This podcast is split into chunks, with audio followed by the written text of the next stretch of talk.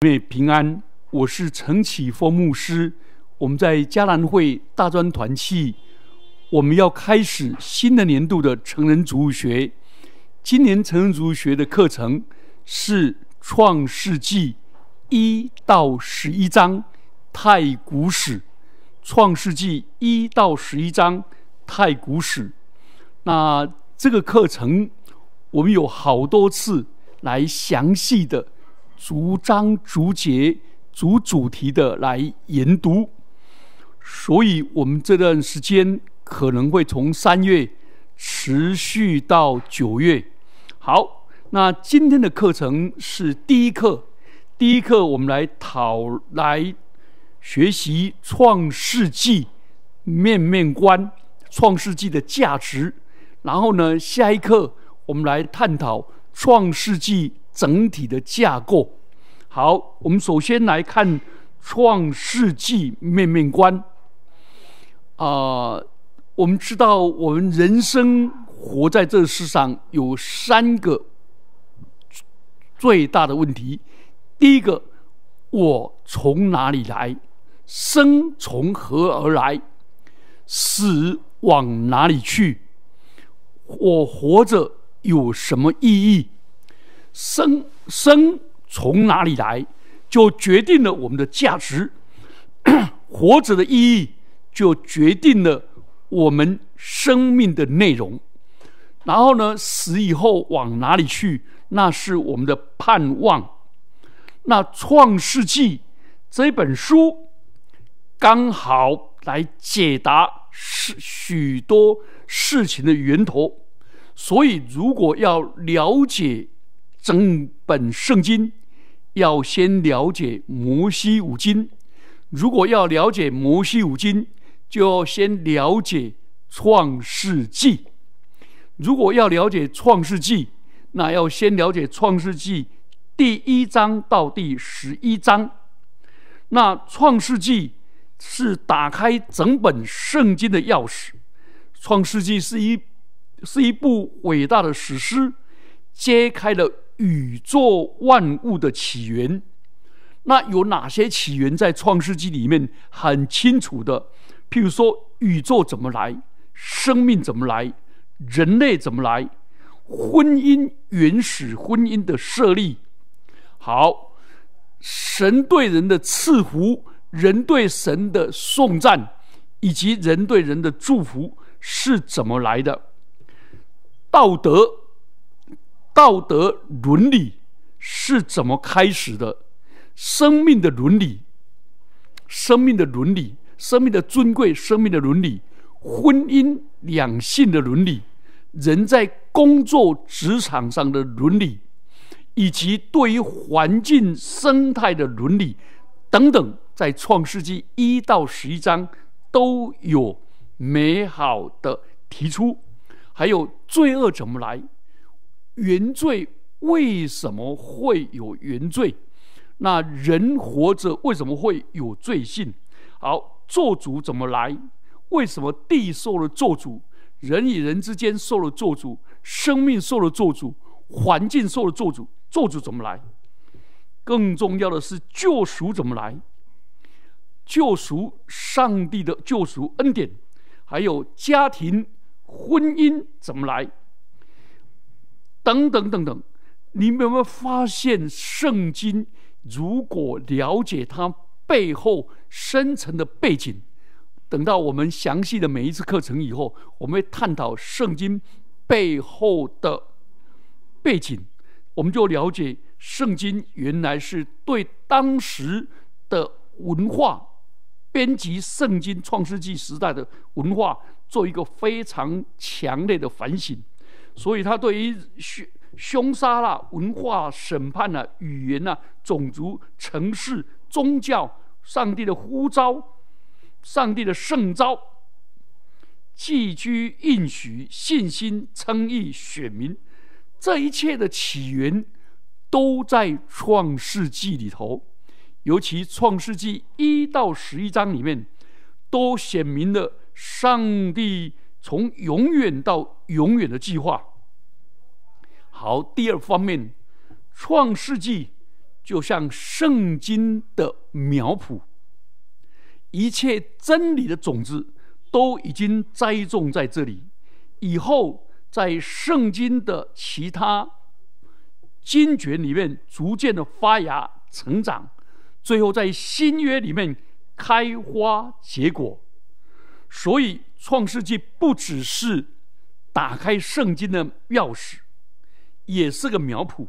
如果我们不了解创世纪，就不能就难以明白圣经其他的六十五卷，上帝在永恒中的计划跟意义。另一方面，创世纪所开启的启示，是要到新约才能够完全的明白。所以，并且创世纪。前三章起头的每一件事情，要到启示录的最后三章才有的结局。所以我要讲第三方面：创世纪圣经的头一卷，跟启示录圣经最后一卷，这两个是彼此呼应、互相解说。我们来看他们怎么。彼此呼应跟互相解说呢？因为这两卷都是上帝全备的启示，二者如果忽略其一，你就好像堕入雾里云中、云雾中，不得要领。所以这两个如果彼此参照来朗读、来阅读，《创世纪》在解答万物是怎么开始的。启示录在解答万物是怎么完结的，所以有开始，有起，有结束，这是圣经的时间观，是一个直线的历史观，不像佛教、印度教、道教这一些，这个叫做什么？叫做轮回巡回的历史时间观。所以，圣经启示创世纪里面就很清楚的标榜、凸显那个历史的直线的历史观。好，所以我们来比较创世纪跟启示录他们两个的不同。不同了以后，我们再比较他们两个怎么样相辅相成。不同的是，创世纪的伊甸园。是上帝为人类所设计的最美的伊甸园，最后关闭的。人因为罪恶而失落了，然后被赶出去，变成失乐园。这是创世纪三章二十三节到二十四节。启示录就说明了人因着上帝的恩典，重新被寻回。被得着，天国重新开启。好，第二小点，《创世纪》里面的人因犯罪而被做主，《启示录》里面把做主除去，《创世纪》里的人因亚当失去了生命树，在《启示录》里面，人因基督重得生命树，在《创世纪》里面。罪恶玷污了伊甸园，三章六节七节，悲哀跟死亡就降临人间。三章十六节到十九节，在启示录里面，凡不洁净的，并那可憎与虚妄之事的，总不得进城。启示录二十一章二十七节，但是进入城里面的，不再有死亡，也不再有。悲哀，二十一章第四节。所以很多基督徒的丧礼就引用启示录后面的三章，那是一个伟大的宣告，是一个极其荣耀的结局。所以好多人把基督教的告别式、追思礼拜称为终荣礼拜，那是因为跟着启示录的。第四小点。创世纪里的亚当因为罪而失去治理的能力，神不再与人同行。三章十九节，但是到了启示录，神要与人同住。天上有大声音说：“看呐，上帝的帐幕在人间，他要与人同住。”二十一章第三节，人因着基督而重新与基督同作王。二十二章第五节，啊，当然在创世跟启示的中间，上帝。道成肉身住在我们中间，充充满满有恩典有真理。那个道成肉身就是上帝的儿子支搭帐篷在我们中间啊！这这两个，所以其实创世纪跟启示中间那个衔接点就是耶稣基督。好，第五小点，创世纪说罪恶因为蛇而得胜，三章十三节。但是启示录论到羔羊是最后的得胜者，二十章第十节，所以你会发现这两个是不一样，完全不一样。但是这两卷书虽然不一样，但是其实是首尾呼应、相辅相成。启示录里的圣城取代了创世纪的伊甸园。一个人，亚当一人，当然那是极恶名词，代表一个族类。但是到启示录里面变成一个族类。创世纪论到罪恶的起头，启示录论到罪恶借着淫妇、假先知、兽、龙达到极致。创世纪论人因罪而导致肉身死亡，启示录论罪。引致第二次的死亡。创世纪宣告撒旦要被打破头，宣告撒旦受罚。启示录就执行了撒旦被丢在硫磺火湖里面。创世纪应许救主跟救恩，但是启示录令到最终极、终终极的荣耀的救恩。完成创世纪给人希望，启示录完成那个希望。创世纪是圣经的基石，但是启示录是那房角石。所以这两卷圣经就是这样子，头尾呼应，相辅相成。好，我们再来看几个细细致的。创世纪说神创造天地是一章一到三十一节。启示录就结束了整个旧有的创造，重新创造新天新地。二十章十一节，二十一章一节跟五节。那我们现在刚好活在一个旧创造的里面，但是我们迎接那新天新地的来临。创世纪提到人是按着上帝的形象造的，一章二十六节到二十七节。然而人类犯罪了，可是启示录里面说，人恢复了上帝的儿子的尊荣。创世纪二章七节说，上帝所造的是一个有灵的活人。启示录二十二章五节里面说，人在神的面前可以。活到永永远远。创世纪设立的伊甸园二章八节里园里头有生命树，而且有河流分成四道滋润园子，这说明到那个伊甸园的美。可是启示又说，就说到上帝建造新耶路撒冷是更美的。那有一道河。是生命水的河，供应生命，而且其伊甸园里面的生命树是被围起来，人不得亲近。但是耶路撒冷新耶路撒冷的河两边种满了生命树，遍布。二十二章第二节，创世纪里面提到。人在伊甸园里面可以修理看守，做了一件很尊贵荣耀的工作，与上帝同工，代表上帝掌权。可是，在新耶路撒冷里头，人的工作，二三章第三节、第五节是更尊贵，是以基督一同作王，直到永永远远。那是代表上帝掌权，是个管家。而这时候呢，是一个合伙人。哇，那就不一样的。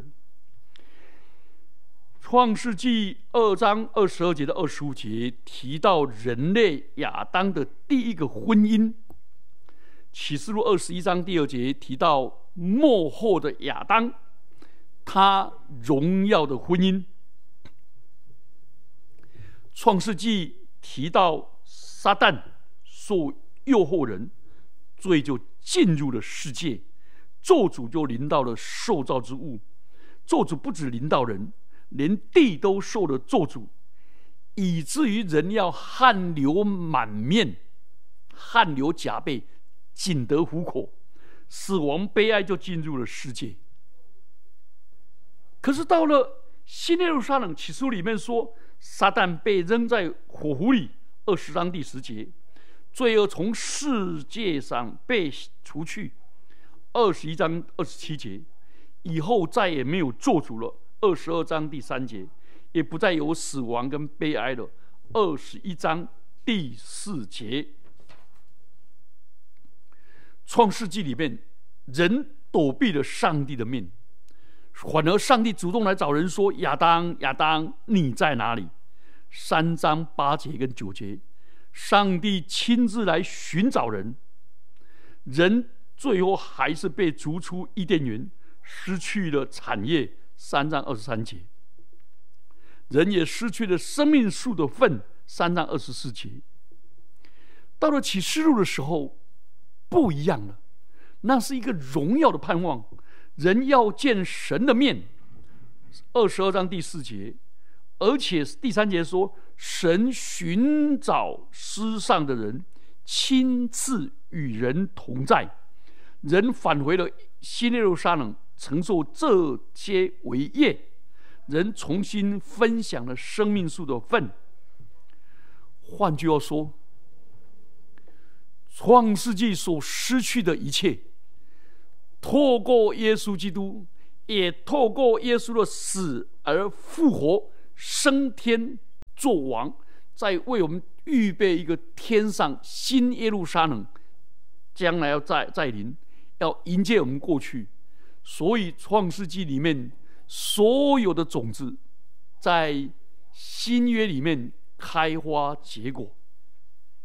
好，当我们谈完了以后，我们就来谈《创世纪》的架构。《创世纪》的架构。那当我们谈完《创世纪架构，我们这个课程这一课就先到这里。然后接着我们来谈第二课。我们先把架构谈起来。创世纪其实从亚伯拉罕或者亚伯兰的蒙召的前后，截然分成两部分。一个是一到十一章的太古史，一个是十十二章到五十章的亚伯拉罕、以撒、雅各、约瑟，这个叫做。族长史，好，太古史有是讲到历创造历史跟创造救赎，有四件划时代的大事。第一个是创造，第二个堕落，第三个洪水，第四个巴别危机。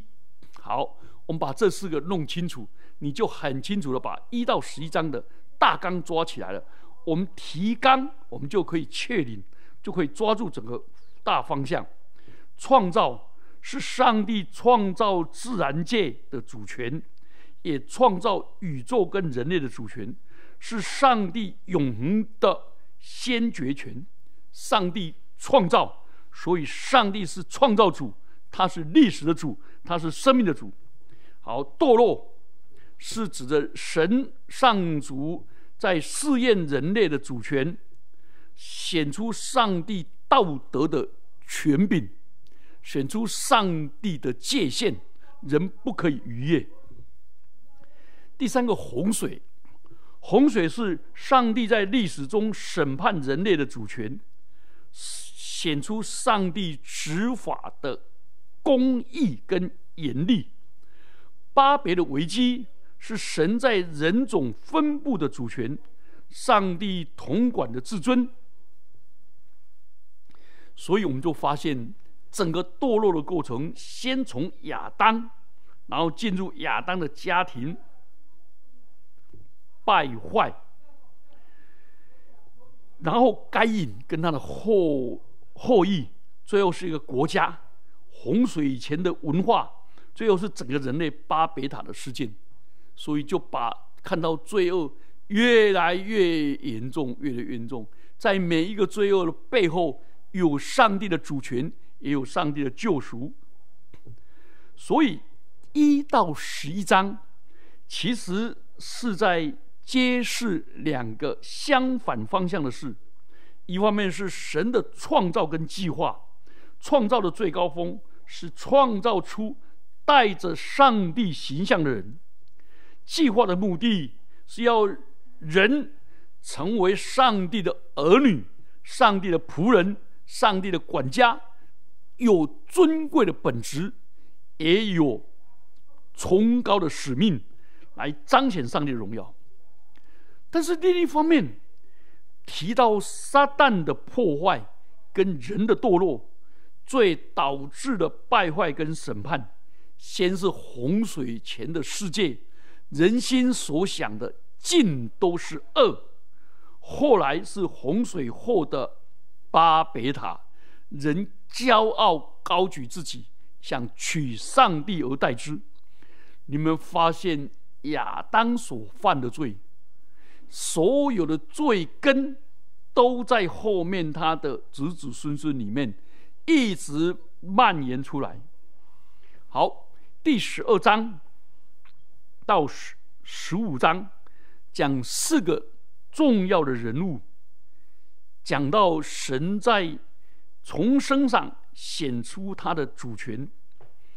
第一个是亚伯拉罕，他接受了超自然的呼召。第二个是以撒，他经历了超自然的诞生；雅各，他经历了超自然的看顾；第四个约瑟，经历了超自然、超自然的护理或者引导，护理也可以当做眷顾。这四个人是蛮特殊的。上帝呼召亚伯拉罕。他兄弟中最小的，上帝介入他的生命。第二个是以撒，上帝拣选以撒，他是以实玛利的弟弟，他不是长子。亚伯拉罕曾说：“但愿以实玛利活在你面前。”但不，虽然亚伯拉罕已经一百岁了，撒拉九十岁了，上帝仍然把以撒赐给他们。这是超自然的诞生。当然，这个故事很精彩。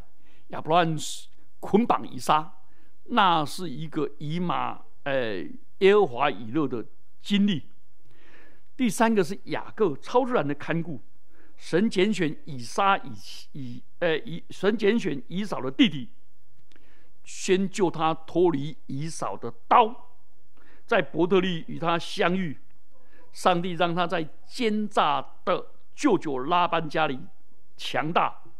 然后救他脱离拉班，救他脱离以扫的内怒，带四百人要追杀他，所以他的一生里面好奇妙，上帝不断的眷顾他，所以他给马拉西跟以法莲祝福的时候说：“愿救赎我脱离一切患难的那使者赐福于这两个童子。”这是雅各的。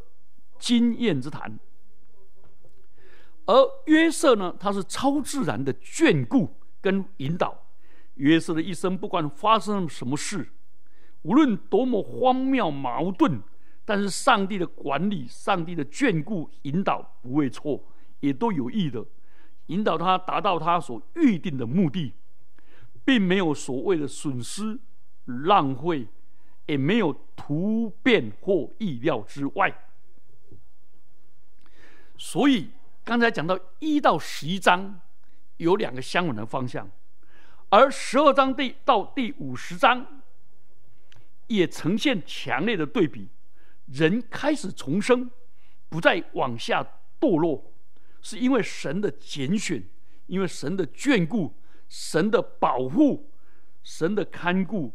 所以先是个人亚伯拉罕、以撒、雅各，然后雅各的十二个儿子，然后以色列全族，然后到了全人类。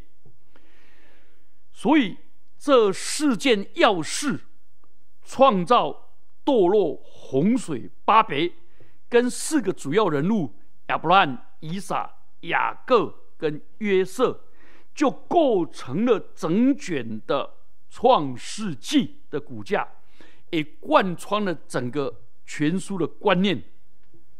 所以，创世纪是六十六卷圣经中的首席百学之母，解释历史的关键，与神相交的门径，研读圣经的要诀。所以，令人满怀敬畏的心，顺服的情，下跪在主面前，展现在我们面前的真理，是神有绝对主权。神有永恒的定旨，神有道德的权威，神有审判的严厉跟统治的超越。主啊，我在这里，请差遣我。